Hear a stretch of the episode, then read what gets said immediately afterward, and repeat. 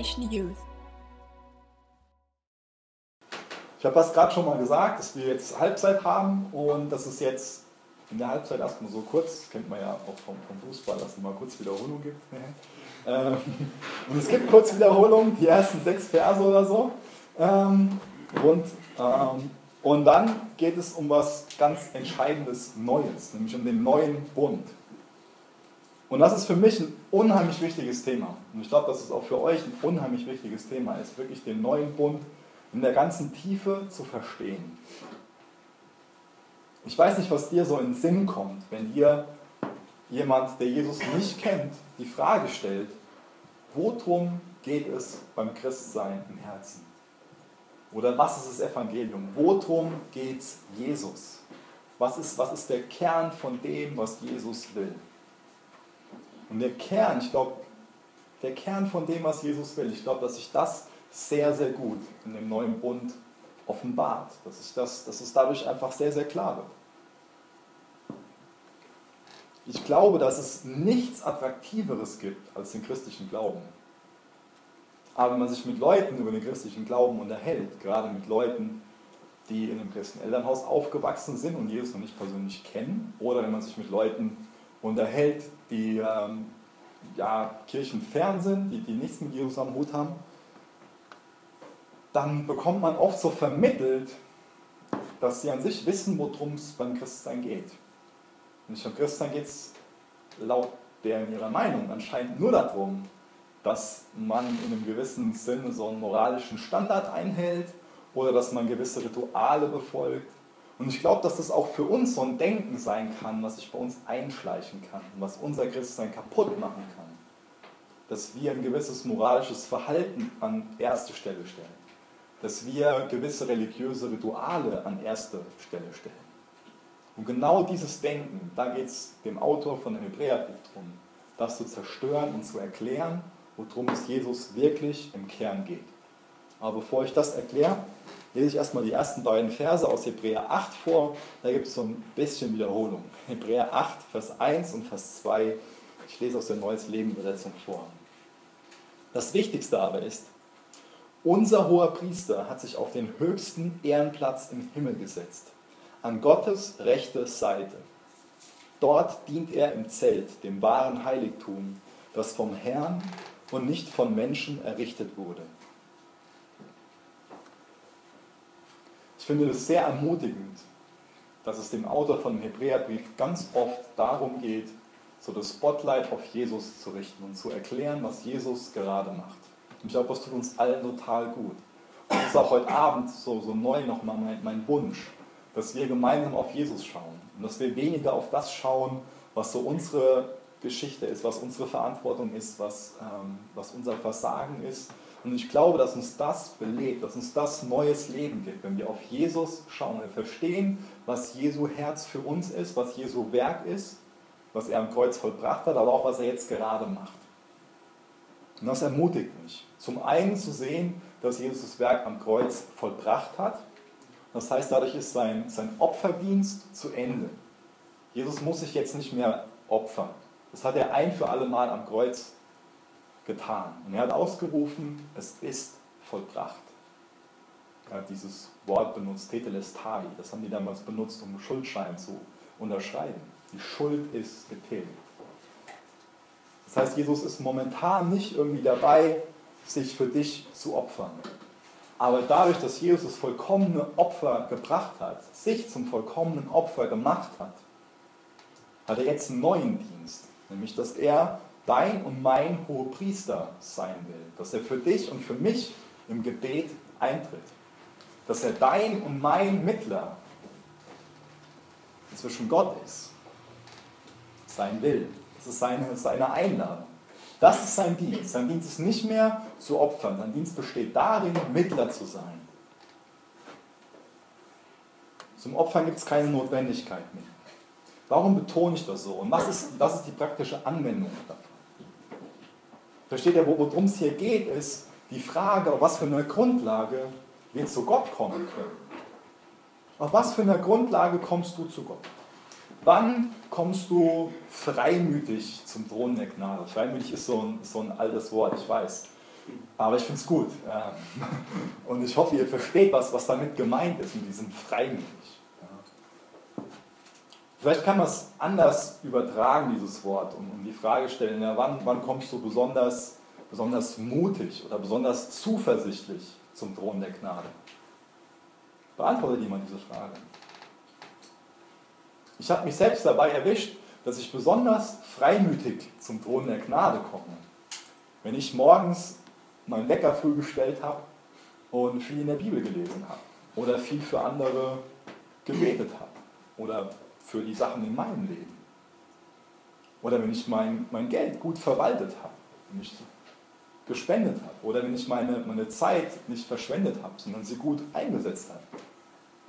Seht ihr, das sind Situationen, wo, wo es bei mir zumindest die Gefahr gibt, dass ich besonders freimütig zum Thron der Gnade komme. Vielleicht dass so ein bisschen dieses Denken habe, jetzt kann Gott mich segnen. Jetzt habe ich es ja hingekriegt. Und das ist so ein falsches Denken, auf der Grundlage zum Thron der Gnade zu kommen. Weißt du, warum du zuversichtlich zum Vater gehen kannst? Weil Jesus dein hoher Priester ist. Oder du kannst nur dann zuversichtlich zum Thron der Gnade, zum Vater kommen, wenn du Jesus zu deinem hohen Priester gemacht hast. Und dann spielt es keine Rolle, ob du brav deine stille Zeit gemacht hast, wie du mit deinem Geld umgegangen bist, und die ganzen Dinge, die ich eben aufgezählt habe.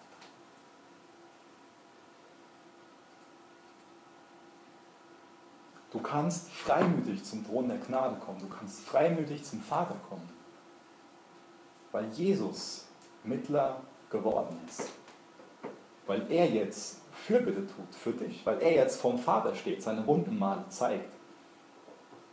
Und den Vater dadurch sichtbar macht. Das habe ich für Benny gemacht ich für die Tammy gemacht. Für David. Und wie er auch immer alle heißt. Ich wollte nicht alle aufzählen. Und natürlich ist es wichtig, dass ihr euch auch einen Kopf über euer Verhalten macht. Und ich profitiere stark davon, dass mein Wecker morgens früher klingelt, als er eigentlich klingeln müsste. Und dass ich dann Gottes Wort aufschlage und in Gottes Wort lese.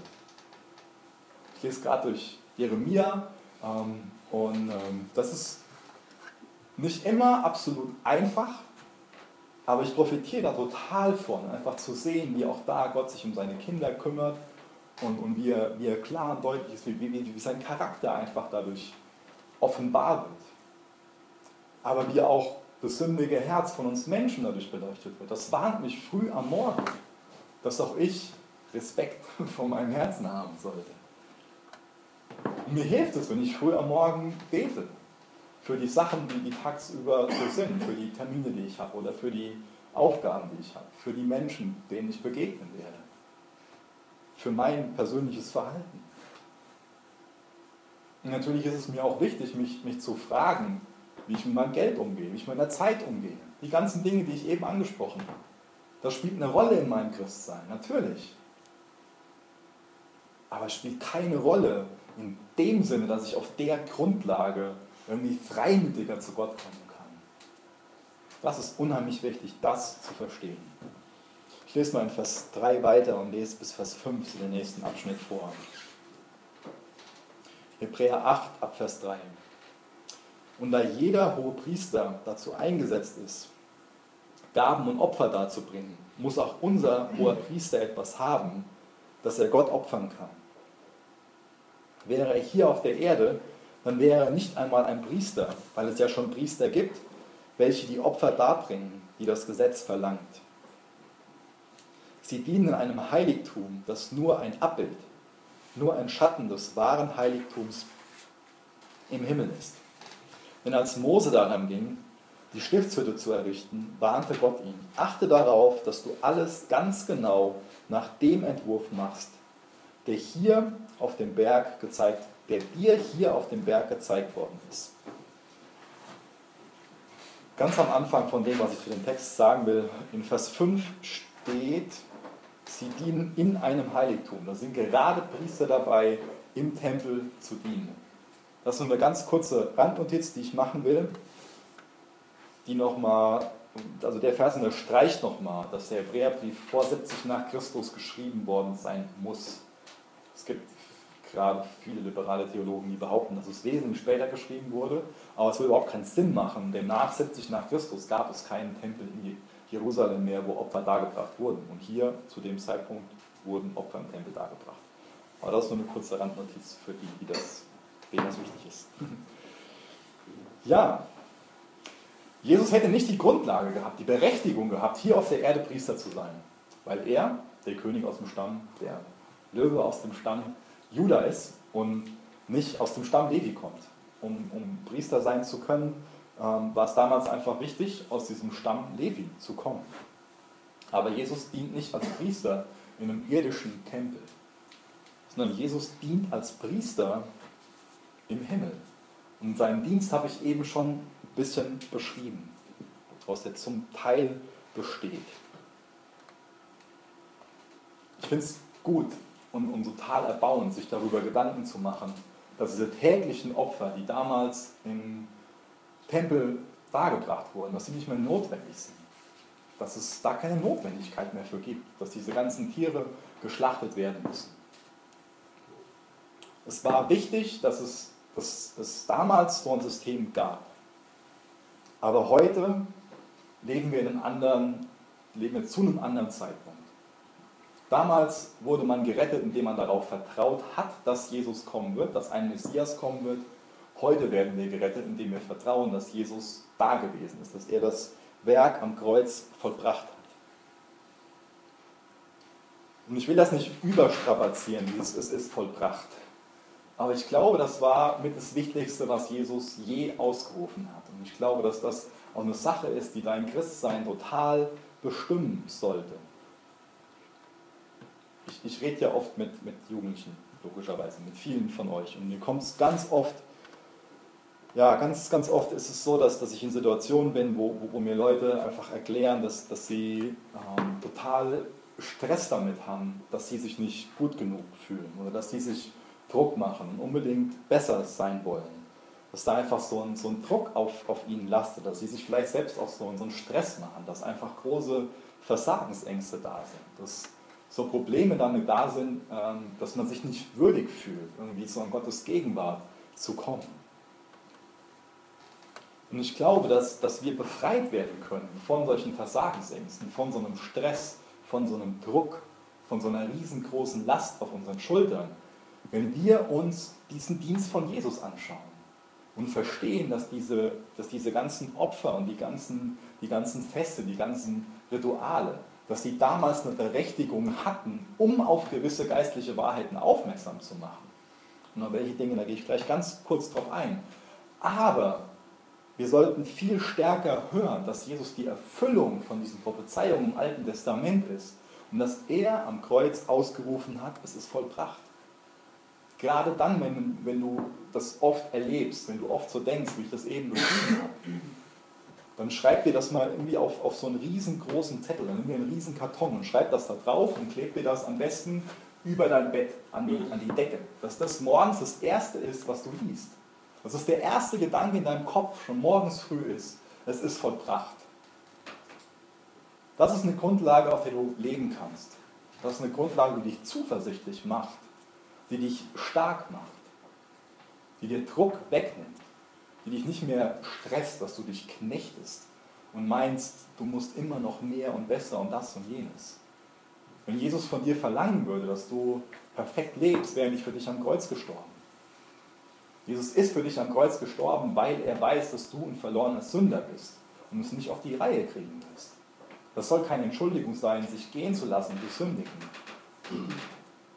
Aber Jesus hat es vollbracht am Kreuz. Das hat er ausgerufen. Du kannst da nichts hinzufügen. Du kannst dein Werk nicht vollkommener machen. Das ist vollkommen. Und das Wichtige ist, das im Glauben anzunehmen und in dieser Identität zu leben, in dieser Realität zu leben. Im Text steht, dass ähm, diese Stiftshütte oder der Tempel, dass das ein Abbild, ein Schatten ist oder im, im Griechischen steht dieses Wort ähm, Typos oder Typus, ich muss das nochmal genau nachgucken, aber ich glaube, wir kennen dieses Wort Typus, Abbild, Schatten. es kommt schon mal vor, dass das ein paar Dinge zu viel zu so einem Schatten, zu so einem Abbild, zu so einem Typus im Alten Testament gemacht werden. Aber es kommt an vielen Stellen im Neuen Testament vor, dass über Dinge im Alten Testament gesagt wird, dass das ein Typus für etwas ist. Was bedeutet das? Ich glaube, wir alle kennen diese Gleichnisse im Neuen Testament. Gleichnisse hat Jesus erzählt, das sind solche Bilder, die er quasi durch Sprache gemalt hat. Die hat Jesus erzählt, um uns geistliche Wahrheiten zu verdeutlichen, um uns die vors Auge zu malen, um uns klar zu machen, was eine geistliche Realität ist. Und so ein Abbild, so ein Schatten, das ist vielleicht so, kann man das so ein bisschen damit vergleichen. Diese Stiftshütte oder der Tempel, der ganze Aufbau davon, den hat Gott sich ausgedacht, um uns Menschen geistliche Wahrheiten vor Augen zu malen. Ich denke, bei der Stiftshütte ist es augenscheinlich, ähm, was, dadurch, was für geistliche Wahrheiten dadurch ähm, gezeigt werden. Zum einen, dass für Schuld, für Sünde geopfert werden muss. Zum anderen, dass Sünde von, von Gott trennt. Dass Gott heilig und, und gerecht ist. Aber auch, dass Gott einen Weg bereitet, zu ihm zurückzukommen, wieder Gemeinschaft mit ihm haben zu können. Und die Liste ist absolut nicht vollkommen. Da sind viele Dinge, die da fehlen. Das sind immer vier Punkte, die, so, die mir so ganz am Anfang eingefallen sind, als ich darüber nachgedacht habe. Und es ist sehr interessant, sich damit auseinanderzusetzen. Natürlich können wir unheimlich viel lernen. Aber für uns soll es heute darum gehen, in einem neuen Bund zu leben. Und das ist jetzt so das Thema, wo ich mich am meisten drauf, drauf beziehen will. Das Alte ist nur ein Abbild. Das hat eine gewisse Funktion gehabt. Und dem Ganzen hat etwas ganz Entscheidendes gefehlt. Nämlich der alte Bund ist nur dazu da gewesen, oder nicht nur, aber fast nur dazu da gewesen, um uns vor Augen zu führen, dass wir Sünder sind, dass wir einen Erlöser brauchen. Das ist seine Funktion. Die Funktion vom alten Bund war nie die, dass wir wieder gerecht sein können, dass wir wieder wirklich dauerhafte Gemeinschaft mit Gott haben können. Das ist das Herz vom, vom neuen Bund. Kennt jemand von euch Tippkick? Ja. jetzt. Ja, wir sind alle alt. Schlechtes Beispiel gewesen. Ah, ich habe es leider zu Hause gelassen. Ich habe es total vergessen. Tipkick so, sind so kleine Metallfußballer, die so ein bewegliches Bein haben und oben so, so einen Knopf dran, den man runterdrückt und dann hat der andere so ein kleines Plastiktor und so ein Torwart und dann kann man nach links und nach rechts gehen. Ist total spannend. Muss ich mal um die nächste Woche mitbringen, dann können das ein bisschen zocken. Ähm, aber ich habe so gedacht, das ist ein ganz gutes Beispiel dafür, Tipkick, das ist wie so, wie so ein Abbild oder wie so ein Typus für echten Fußball. Ja? Und wir haben so eine Tendenz, ich habe ja ganz am Anfang auch schon mal so unser Denken beschrieben, dass wir wieder in so einen alten Bund zurückfallen. Und das ist genauso wie wenn wir Tipkick spielen und draußen vor der. Bitte? Statt Playstation. Oha. Und draußen vor der Tür steht, keine Ahnung, ein, ein Neuer, ein Messi und, und, und, Müller und die wollen mit uns Fußball spielen. Genauso ist es mit, mit dem neuen Bund. Das ist einfach so viel besser. Und für uns ist wichtig zu unterscheiden, was jetzt da nur so ein Abbild ist, was nur so eine Kopie ist und was die Wirklichkeit ist. Und deswegen lese ich jetzt mal den ganzen Abschnitt vor, also Vers 6 bis Vers 13. Da geht es um diesen neuen, um diesen besseren. Der hohe Priester, von dem wir sprechen, hat dagegen ein weit höheres Amt erhalten, weil er der Vermittler eines besseren Bundes mit Gott ist, welcher auf besseren Zusagen beruht.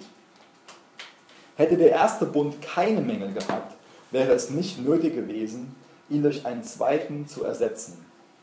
Aber Gott tadelte sein Volk und sagte, es wird ein Tag kommen, spricht der Herr, an dem ich einen neuen Bund mit dem Volk Israel und mit dem Volk Juda schließen werde. Dieser Bund wird nicht so sein wie der, den ich mit ihren Vorfahren schloss, als ich sie an der Hand nahm und aus Ägypten führte. Sie sind meinem Bund nicht treu geblieben, deshalb habe ich mich von ihnen abgewandt, spricht der Herr. Doch dies ist der neue Bund, den ich an jenem Tag mit dem Volk Israel schließen werde, spricht der Herr.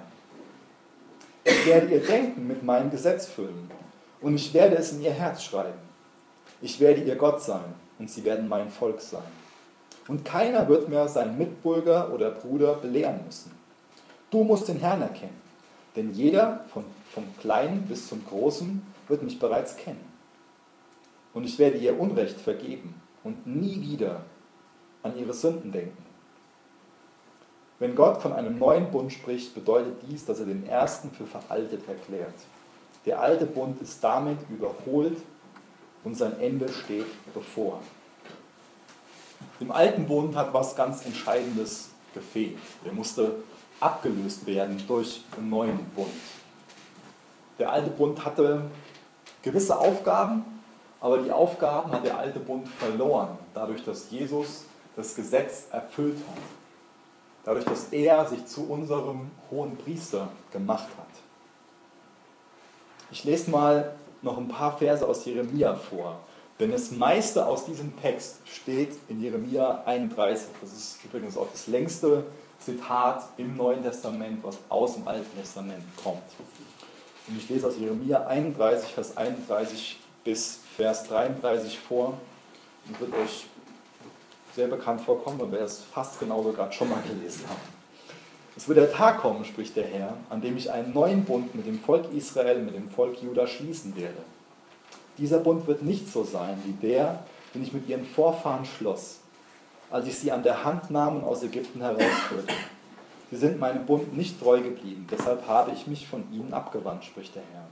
Doch dies ist der neue Bund, den ich an jenem Tag mit dem Volk Israel schließen werde, spricht der Herr. Ich werde ihr Denken mit meinem Gesetz füllen und ich werde es in ihr Herz schreiben. Und ich werde ihr Gott sein und sie werden mein Volk sein.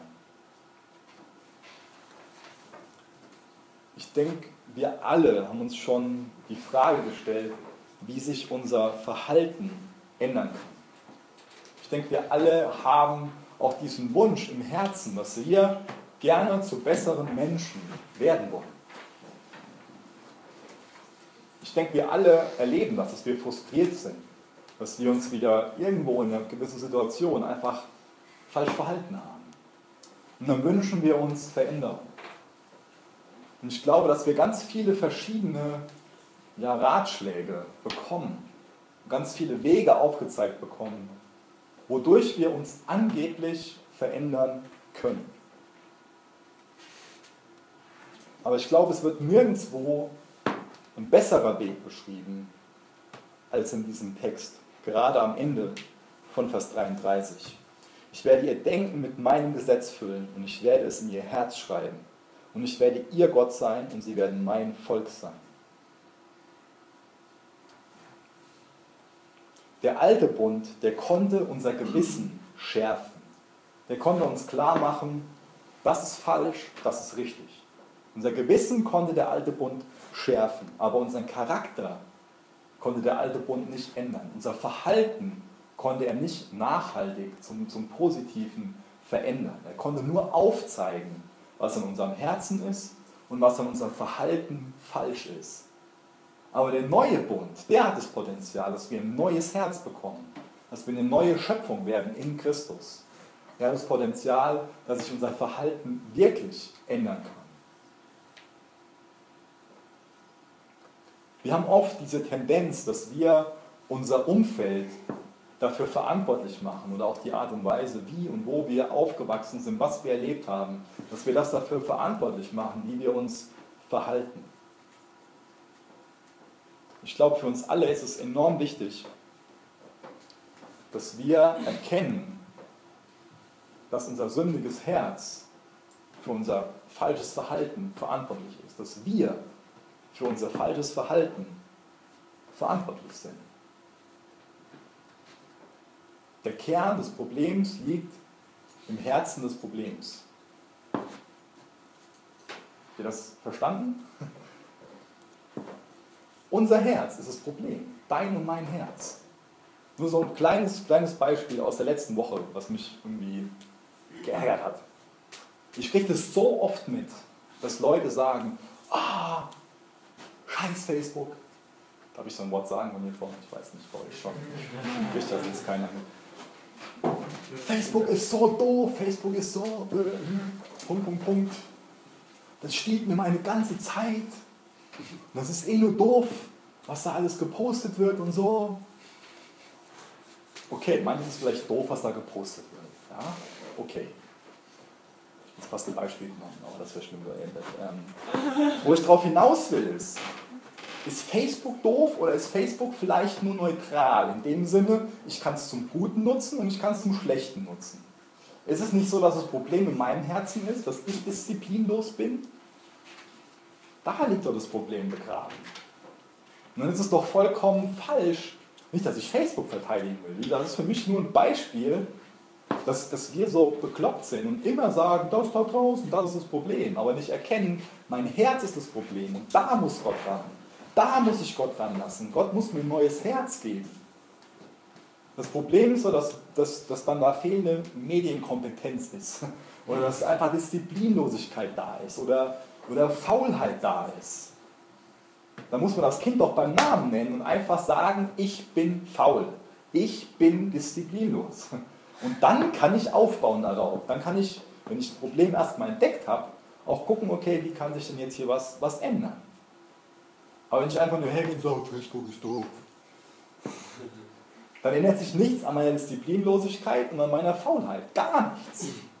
Dann bleibt mein Charakter genauso, wie er vorher auch war. Und auch wenn ich dann erkenne, dass ich faul und disziplinlos bin, dann hilft mir auch kein Zehn-Schritte-Plan. Was mir wirklich hilft, ist, wenn ich mir von Gott ein neues Herz schenken lasse. Und das ist auch der Kern des Evangeliums. Das ist das, worum es Gott geht. Dass er dir ein neues Herz geben will. Jesus geht es nicht darum, dass er ein weiteres Hobby von dir wird. Oder dass Gemeinde oder Gottesdienst ein weiteres Hobby von dir wird. Oder dass Bibellesen ein Hobby von dir wird. Einfach nur so, ja, ich gehe ein bisschen biken und, und äh, interessiere mich für Computerspiele und ja, für Jesus für interessiere ich mich auch noch so ein bisschen. Ja. Jesus will dann ein alles werden. Jesus will, dass du ganze Sachen mit ihm machst. Lass mich mal das Evangelium ganz, ganz, ganz kurz beschreiben. Für mich ist das Wichtigste am Evangelium, wie alles angefangen hat. Nämlich, dass Gott den Menschen in seinem Ebenbild erschaffen hat. Dass alles wunderbar war. Der Garten Eden, das ist Gottes Gedanke für dich. Wir sind in Gottes Ebenbildlichkeit erschaffen. Das heißt, ursprünglich war es so, dass Gottes Herrlichkeit aus uns heraus schien und wir einfach ganz frei mit Gott reden konnten. Aber der Mensch hat die Sünde in die Welt gelassen. Und dadurch sind wir, dadurch haben wir den Tod in die Welt gelassen. Dadurch sind wir geistlich gestorben und haben wir auch den körperlichen Tod in die Welt gelassen. Und das beschreibt das Problem, dass wir den Geist wieder neu hineinlassen sollten. Und das ist das Evangelium. Da geht es Gott drum. Gott geht es darum, dass er den Geist wieder neu in uns hineinhauchen will. Zum zweiten Mal, nachdem er uns geschaffen hat. Das ist der Weg, den Gott geschaffen hat.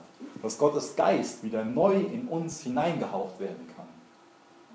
Und das ist dann der Anfang davon, dass wir ein neues Herz haben.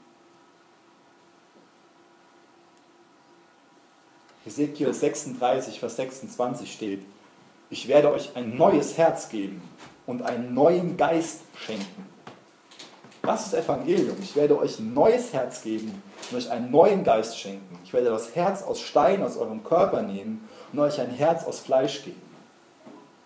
Das Evangelium besagt nicht, dass du Homosexuelle hassen sollst und komische Posts gegen Abtreibungsleute ins Netz stellen sollst. Das Evangelium besagt nicht, dass du so und so oft in Gottesdienst gehen musst. Oder auf jeden Fall in der Klasse bekennen musst, dass du gegen Sex vor der Ehe bist. Das Evangelium besagt im Kern, Gott geht es darum, dass wir ein neues Herz bekommen und dass wir seinen Geist bekommen. Das ist das Kern vom Evangelium. Das ist der Kern vom Evangelium. Und es ist wichtig, dass wir das Evangelium nicht moralisieren. Natürlich wird das auch von außen so, so draufgedrückt, dass es uns Christen anscheinend nur darum geht, Moralapostel zu sein. Darum geht es nicht. Jesus will dich nicht zum Moralapostel machen. Jesus will dich zu einer neuen Kreatur machen. Und auf der Grundlage kannst du ein verändertes Leben haben und ein verändertes Verhalten. Der alte Bund, das Gesetz, das war was Äußerliches. Das gab es auf, auf Steintafeln. Im neuen Bund geht es darum, dass dir Jesus sagt, ich will eine Beziehung zu dir haben. Und ich will mein Gesetz nicht mehr auf diese Steintafeln schreiben, sondern in dein Herz. Dadurch kannst du anders leben. Gott will dir seinen Willen in dein Herz schreiben. Er will hindurchdringen zu, zu deinen Motiven, zu deinen Wünschen, zu deinen Sehnsüchten, zu, zu deinem Denken. Da geht es ihm drum. Willst du Jesus daran lassen oder soll Jesus nur so ein Hobby sein? Das ist eine wichtige Frage. Stell dir bitte die Frage und gib dir bitte eine ehrliche Antwort. Willst du Jesus bis an dein Denken lassen? Willst du Jesus an dein Denken lassen, an deine Sehnsucht, an deine Träume, an dein Innerstes? Darf Jesus das verändern? Darf dir Jesus ein neues Herz geben?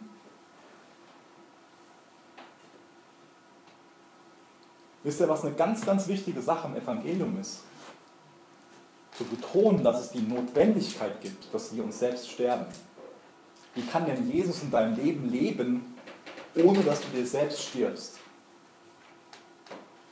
Und das ist eine Sache, die die ersten Christen so ja, gebrauchbar für Gott gemacht hat. Dass sie in der Realität gelebt haben, dass sie sich selbst gestorben sind. Dass sie für sich selbst erkannt haben, ja, da ist einfach ein steinernes Herz in mir. Da ist Sünde in mir. Da ist ein falsches Denken, da sind falsche Träume, da sind falsche Sehnsüchte. Und das muss da raus. Und ich will Gott genau an diese Sachen lassen. Ich will Gott an mein Denken lassen. Und ich will im Glauben antworten.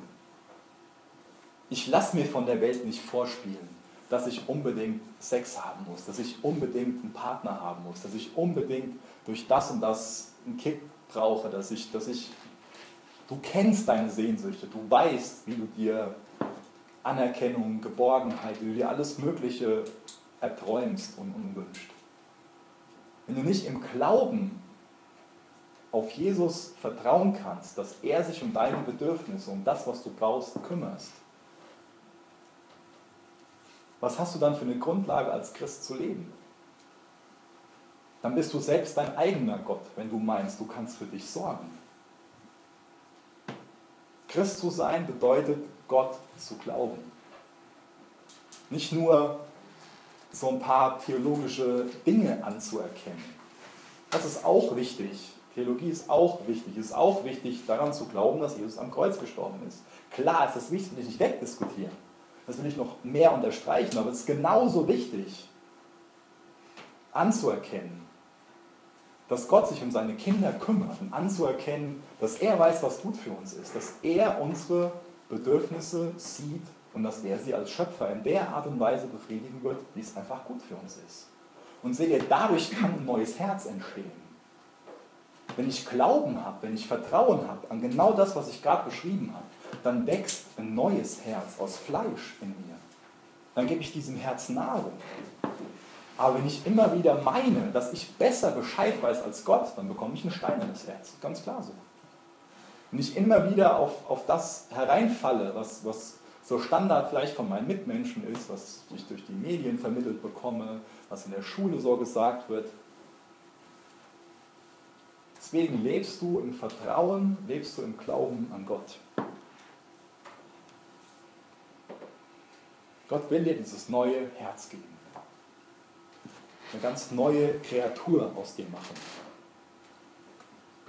Und weißt du was, wenn, wenn du Gottes Liebe in deinem Herz herrschen lässt, wozu brauchst du dann noch Gebote auf Stein oder Papier?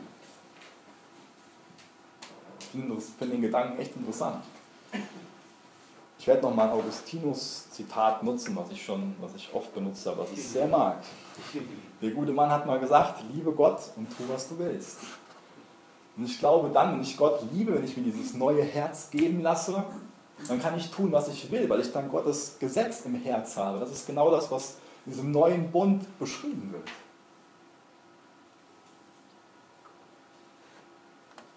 will, dass sein Gesetz in unserem Inneren ist. Was, was bedeutet das?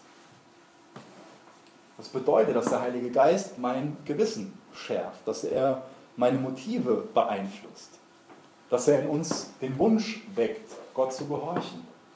Das bedeutet dass ich, dass ich diese, dieses leise Flüstern von ihm ernst nehme, im Glauben annehme. Kennst du dieses leise Flüstern vom, vom Heiligen Geist?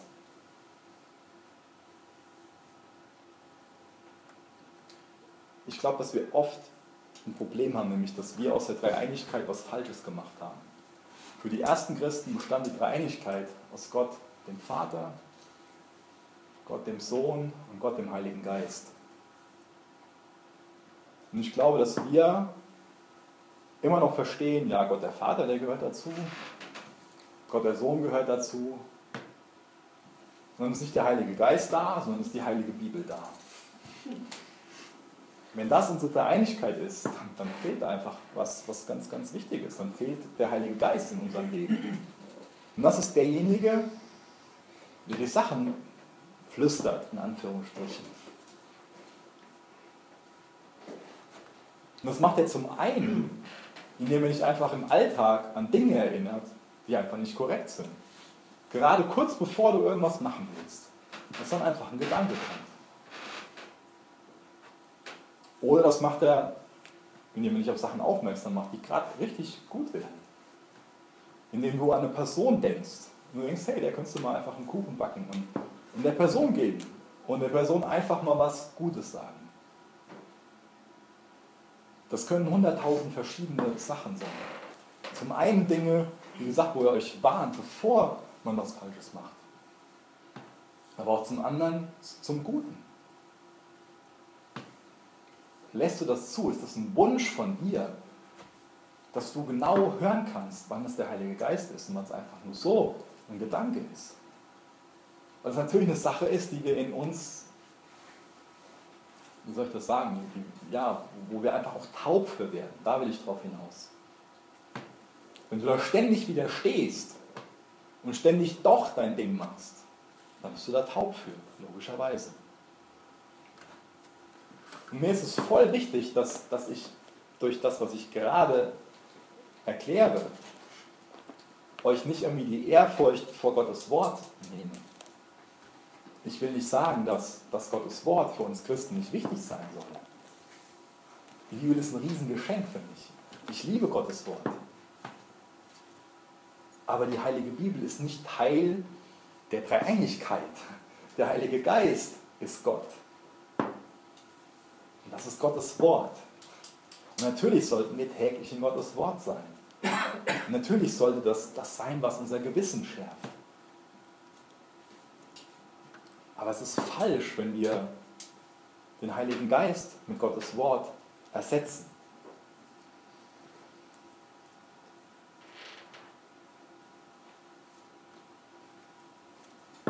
Es gab noch nie Menschen, die mehr von Gott gebraucht worden sind wie die ersten Christen. Die haben kein, keine komplette Bibel gehabt.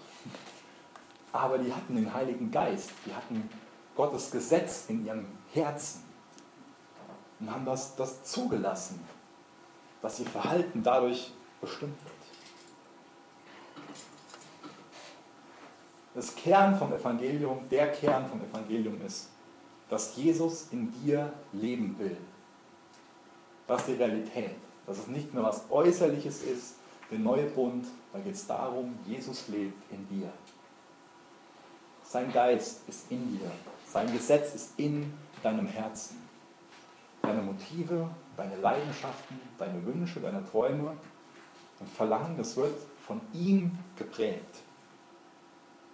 Gott selber legt seinen Willen, seine Kraft in dein Herz. Nicht wir tun irgendwie was, um Gott zu erreichen und zu gefallen, sondern Gott tut was. Gott legt uns seinen Willen, sein Gesetz in unser Herz. Wann? Wenn wir lernen, uns selbst zu sterben. Ohne dass du dir selbst stirbst, kannst du nicht leben.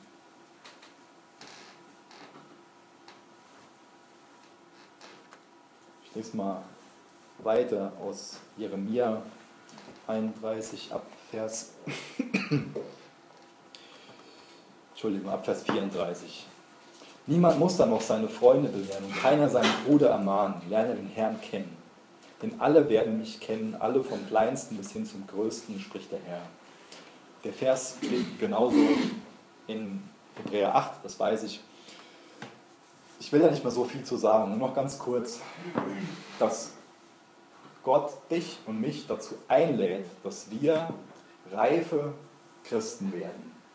Gott will nicht mehr, dass wir wie im alten Bund so unmündige Kinder sind, sondern Gottes Ziel ist, zum Beispiel auch in Galater 4, Vers 7 beschrieben, jetzt seid ihr keine Diener mehr, sondern Kinder Gottes. Und als seinen Kindern gehört euch alles, was ihm gehört. Das ist so eine tolle Einladung, oder? Ich glaube, ähm, dass, dass ich gut das Wort Heranwachsende gebrauchen kann, so als Beschreibung für euch. Da werden ja ganz, ganz viele Weichen gestellt, so in, in eurem Alter. Ganz viele entscheidende Weichen. Man wird erwachsen. Das bedeutet, dass man immer mehr Verantwortung für sich übernimmt. Und immer mehr anfängt, so sein, sein eigenes Leben auf die Reihe zu bringen, Anführungsstrichen. Der eine oder andere hat da vielleicht ein bisschen Scheu vor, so Verantwortung zu übernehmen und wirklich auf eigenen Füßen zu stehen.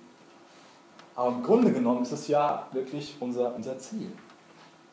Und das ist auch Gottes Ziel mit dir im Glauben, dass du nicht mehr unmündig bist, sondern dass du mündig bist, dass du erwachsen bist.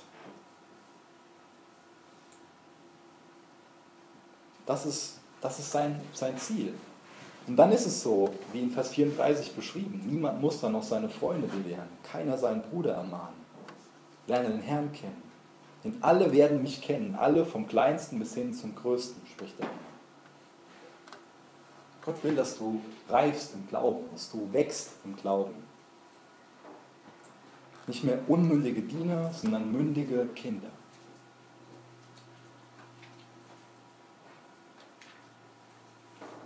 Und als letztes lese ich nochmal den zweiten Teil von Vers 34 vor. Und ich will ihnen ihre Sünden vergeben und nicht mehr an ihre bösen Taten denken.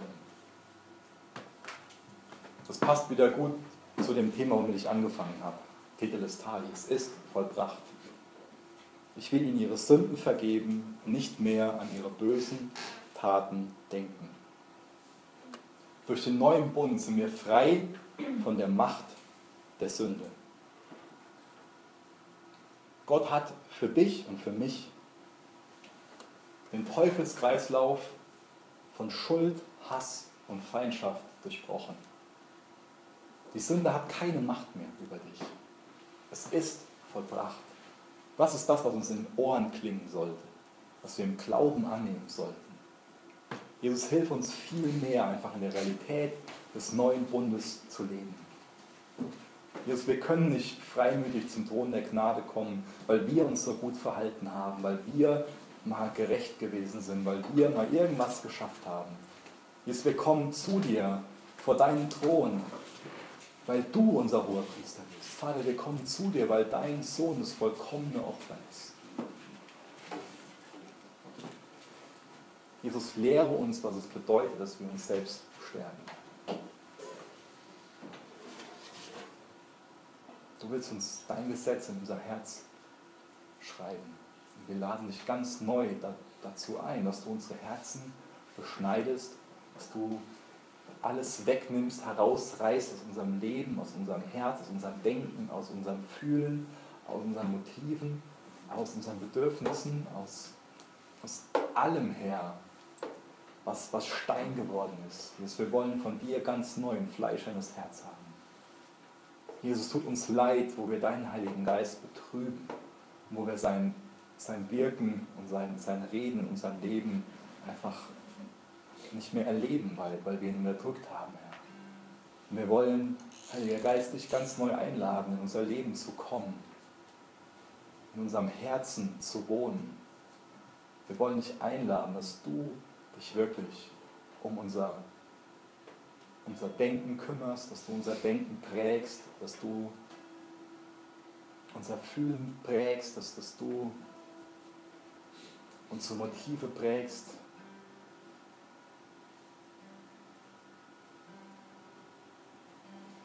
Wirke du einfach mitten, mitten unter uns. Fang du ganz neu ein neues Werk in uns an. In Jesu Namen.